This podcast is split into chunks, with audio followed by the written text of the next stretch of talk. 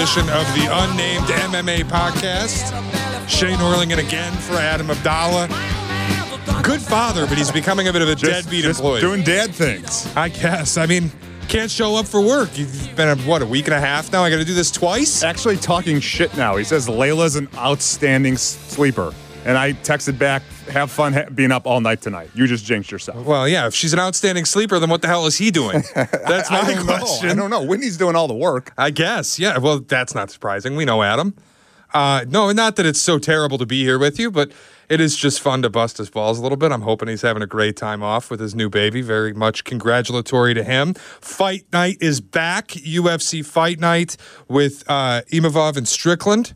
Very excited about that. Yeah, and a change, a late notice change, because Kelvin Gastelum suffered a uh, an injury to his mouth uh, at some point in training midweek. So uh, the UFC doing what they do best, or having to do, you know, lately and over the last several years, late notice replacements, especially in main events. Sean, Sean Strickland, even though he just fought in the main event last month, he gets right back uh, into the cage at a different weight class uh, and he's going to compete in the main events uh, and against Nassourdine Imavov. So he's trying to uh, get that bad taste, that sour taste over the loss to Jared Cannonier out of his mouth and and start 2023 with a win. Puts you on the spot too, changing the main card because now you have to change your whole handicap. I do. They don't think about the guys like you, Jordan. when no, forget about like the guys this. that have to change up their game plan. Like Imavov is fighting a completely different fighter. Strickland uh, four days ago was not f- going to be fighting anytime soon, and now, yeah, where's the respect for me? But luckily, this is a pick'em. At least uh, you know, as we're recording this on a Wednesday, it's a pick'em. So uh, you know, opportunity is there to dive into each fighter if you see value. So we'll get into that. We'll do the rest of the card. And correct me if I'm wrong. I'm trying to make sure I get all the procedurals correct. FatJackSports.com. They can find everything you do for the UFC. Yes, sir. Yeah, FatJackSports.com will have fights, uh, picks available each and every single week. Sign up for the year at FatJackSports.com. And just so everybody knows and understands, 10 of the next 11 weeks will feature UFC fight cards. That's a nice run. It's almost like football. Exactly. We got a nice little streak. We had a little bit of, you know, downtime uh, over the holidays and to start the new year, but we're rocking and rolling this week. We got a pay-per-view, a big pay-per-view next week. So excited to start the year off uh, with a bang. All right, well, let's get started with the card. No more delay. Punahele Soriano, minus 164, 9 and 2 against Roman Kopylov, also 9 and 2, but plus 128 here. What's jumping out to you? Yeah, I I mean, I think a lot of uh, value is coming in, at least initially this week on Soriano. People like him, you know, good boxer, good strong base, uh, has very good takedown defense. Impressive in his last outing uh, with a, with a knockout, and actually eight of his nine wins in his mixed martial arts career have come in the form of knockout. I've had a lot of uh, handicappers that I respect tout out, tout out that uh, they're going to go with Soriano uh, inside the distance. I'm not so sure that I'm sold on that just yet. Roman Kopylov has not been impressive in his UFC career, but he has been impressive before he got to the UFC, showcasing a very strong all around game, some good takedowns if he's able to get to it. This is a fight that I'm going to stay away from initially, at least as a selection. I'll probably look to bet it live to see who is, you know, dictating their game plan. And at the end of the day, Shea, that's what it comes down to: is who's able to execute their game plan, who's able to utilize their skill set. And it's it, it's a you know a, a- basically a battle of two different skill sets: the Soriano with the with the boxer base, good takedown defense. So if he keeps the fight standing, he's going to have the advantage. If Kopylov is going to be able to utilize his wrestling, his grappling background, his acumen, he's going to be able to dictate the fight and and, and get the win. So. I think if you need to play this fight, if you need to pick one guy or another, uh, it's going to be Soriano because he's been better in his UFC career. He's looked better, obviously, against the upper level competition that exists in the UFC. It doesn't exist uh, regionally, but I wouldn't hate if someone said to me, look, I think Kopylov's been a little bit undervalued. He hasn't showcased extremely uh, to the level of talent that he has. But for me, it's a stay away fight for sure. But if you need me to pick somebody, I'll, I'll go with Soriano. We did the Dana White episode last week when I was filling in for Adam, and I, I I'll admit I'm not a big UFC guy. I haven't watched a ton in my life, so I'm I don't know much. But I got to tell you, very measured. The no bet right now. Let's see how it goes in live bet. I deploy that all the time in football. I love it. Yeah, exactly. And again, especially with with now, you know, like FanDuel being able to, you know, provide you with that opportunity. Uh, they do the live in in round betting and, and, and lines that are exist also for fights, dictating. And there's there's a lot of ways to be able to take advantage of that, uh, especially when you're if you're able to watch this fight live and do it live. That's that's what I would recommend. Continuing fight night, Dan Ige currently FanDuel minus 128. He's 15 and 6 as a fighter against Damon Jackson, who's 22 4 and 1, fetching even money here. What's jumping out to you with this? Yeah, this fight moved up to the co-main event uh, because the this fight card originally lost a couple of fights. So so Dan Ige's got to figure something out. I mean, the dude is one in four in his last five fights. The one win was a pretty uh, you know sudden knockout. He knocked out Gavin Tucker in 22 seconds, and since that point, he's lost to kind of the who's who of his division division. Chan Sung Jung, the Korean zombie. Uh, Josh Emmett, who's fighting for the title in a couple of months. Uh, Movsar Evloev. So, you know, talented guys. Dan Ige was streaking. He was 14 and 2 until he ran into this kind of rough patch in his career. But he has not fought since June of 2022. And you have to take it into account, you know, thinking about guys that have been on the shelf, been in the training camp, uh, been at the gym, trying to retool and, and redefine themselves. Damon Jackson's a different story. This is a guy that is streaking right now, four fights in a row that he's won. He's looked very impressive since he's gotten to the UFC. Five and one in his UFC career. His one loss was Ilia Topuria, and he was, you know, outstanding. He's one of the top five featherweights now that we have in the division. Jackson is a grappler. He's a guy that's very long for the division. Going to look to get this fight to the ground and look for a win via submission. And you look at that, 15 of his 22 wins have come uh, via submission. 19 of them have come inside the distance. Initially, early in the week, I was on Jackson. I think he was going to be able to utilize his reach, his his length, and get the fight to the ground and submit Dan Ige. As the fight week has gone on, I've kind of turned on that. And I think that Dan Ige, similar to what I was just talking about with the Soriano Kopylov fight, Jackson wants to get the fight to the ground like Kopylov. Ige wants to keep this fight standing uh, like Soriano does. And I think Dan Ige, he's boxing. The fact that he's going to be able to get in that phone booth, go to the body on, on Damon Jackson, and then get out of there, plus the fight camp that he comes from, I'm going to put put a selection down on Dan Ige. That's going to be available. That's a free one for you at fatjacksports.com. Dan Ige is going to win this fight. Uh, Damon Jackson just hasn't fought the level of competition, and I'm going to trust the fact that Dan Ige went back to the drawing board, learned from his three losses in a row, because I don't think he's a guy that's going to lose four fights in a row. He's learned from his losses. He's going to go back to the drawing board, and he's going to be looked like a, a 2.0 version of Dan Ige. So I think Dan Ige wins the fight straight up money line. Don't got to get cute with any type of props in this one. Raoni Barcelos, 17 and 3, plus 400 against Umar Nurmagomedov.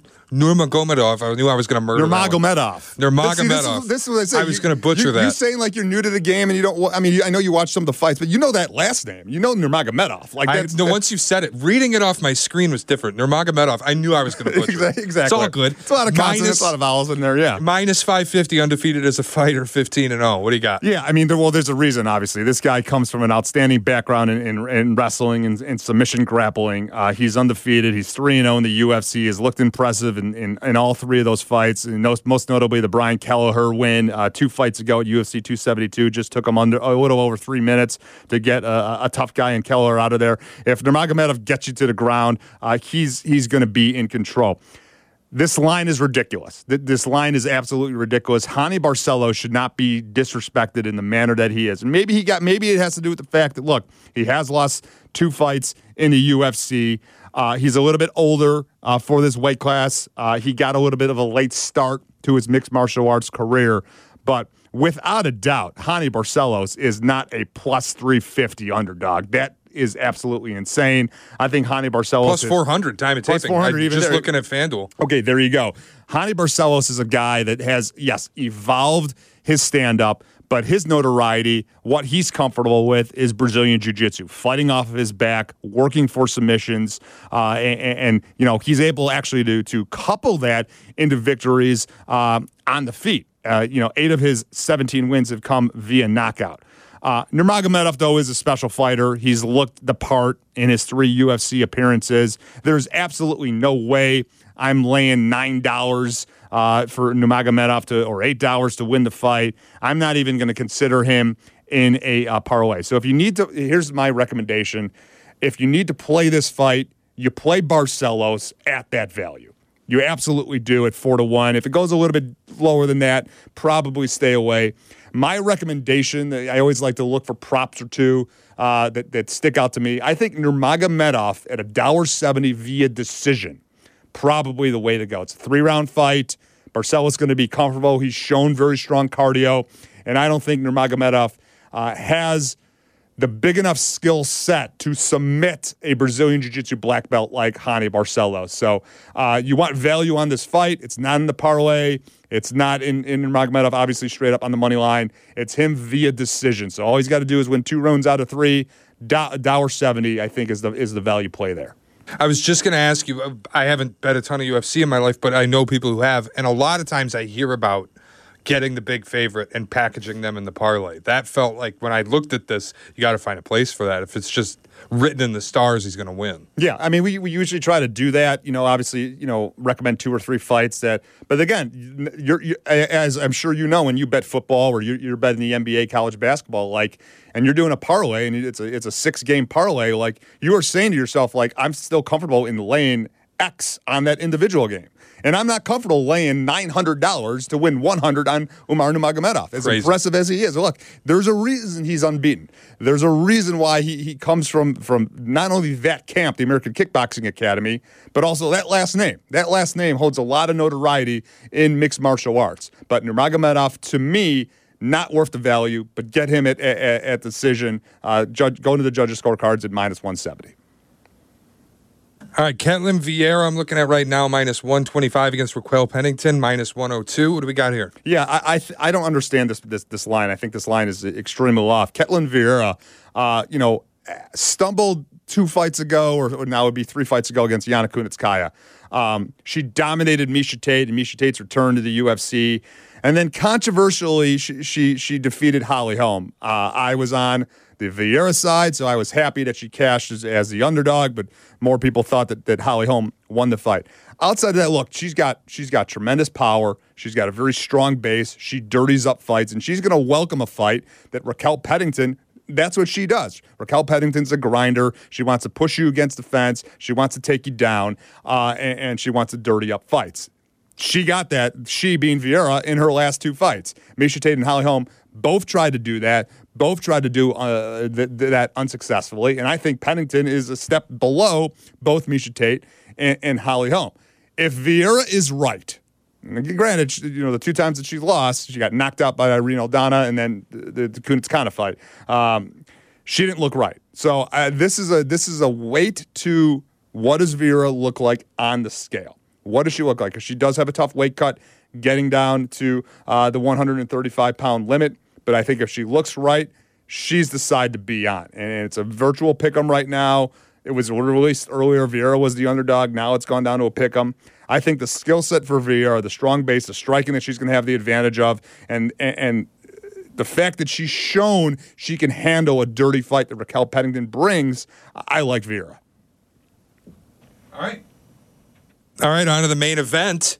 Finally, the fight of the night is Sean Strickland and Nassourdine Imavov. Right now, FanDuel minus 113 both ways. So basically, straight pick, coin toss. Yeah. And, and, I'm upset that I didn't jump on this earlier because I heard that Sean Strickland, when he was announced as the guy that was making the, the, the, the late notice replacement, was released at plus 140. And I would have loved Sean Strickland at any type of dog money in this fight.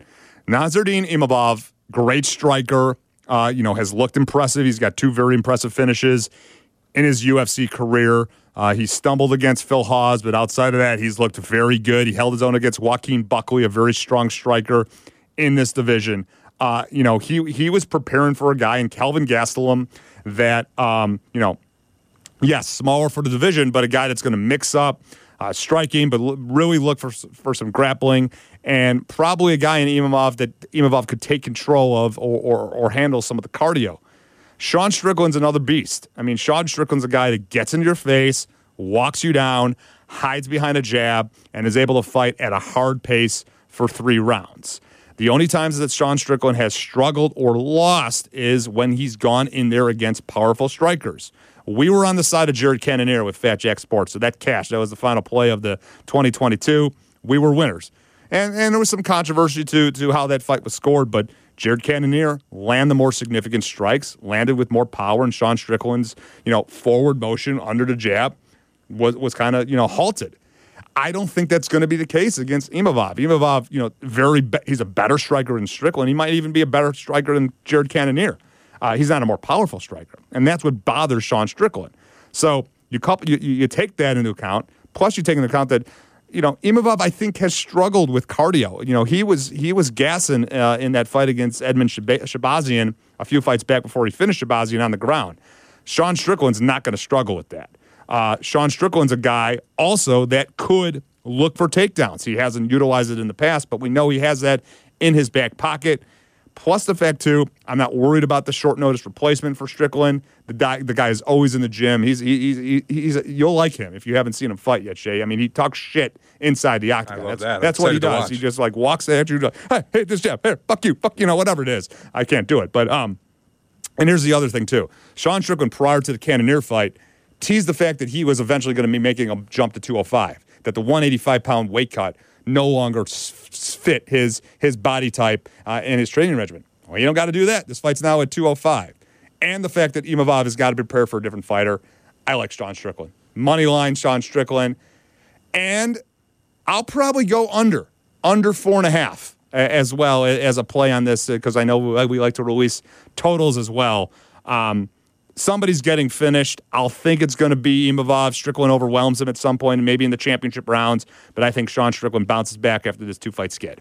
Anything else jumping out at you off this night? Yeah, well, I talked about it. Uh, I just talked about totals. Uh, someone is going to sleep in the Ribeiro uh, Alhassan fight. Uh, both guys finishers, both guys first round finishers. I think the total is under one and a half. That absolutely is happening two and a half for sure. I think somebody's going to sleep. So that would be my recommendation on uh, the fight on the undercard. And another unbalanced line, if you need to play something earlier on in the night, is Jimmy Flick uh, against Charles Johnson. Johnson's a good, strong grappler. Uh, has looked good in his UFC career. Jimmy Flick retired, now is coming back, but he's a submission ace. And if he's able to fetch one early in the fight, uh, Charles Johnson's in a world of hurt, and that line kind of off balance as well, in my opinion. So maybe Flick, money line, and Alhassan Ribeiro uh, not going to the judges' scorecards. All right, another edition of the Unnamed MMA podcast, recapping Jordan's picks. Uh, Soriano Kopylov, no bet, but Soriano, if you have to bet it. Ige Jackson, Ige minus 128 on the money line. Barcelos Nurmagomedov, got it that time. There you Nurmagomedov via decision minus 170. Vieira Pennington, Vieira minus 125. And then Strickland Imavov, Strickland on the money line and under four and a half. Yep, exactly. So all the picks officially will be available at fatjacksports.com. We'll certainly have four or five, ten of the next 11 weeks feature fights. And I, I look, you're, you're back. I'm welcoming you back. If it's my selection and I'm saying I'm renewing the, the, the free agent deal for Shea Norling, you're coming back next week for the I was just going to say, I'd be happy to do it with you again if Adam can't get off his ass and come to work. You were the number one pick last week. We've re signed you to a multi year deal, so you're back. Sounds great. I appreciate that. Good to be here with you, Jordan. All right, Shea.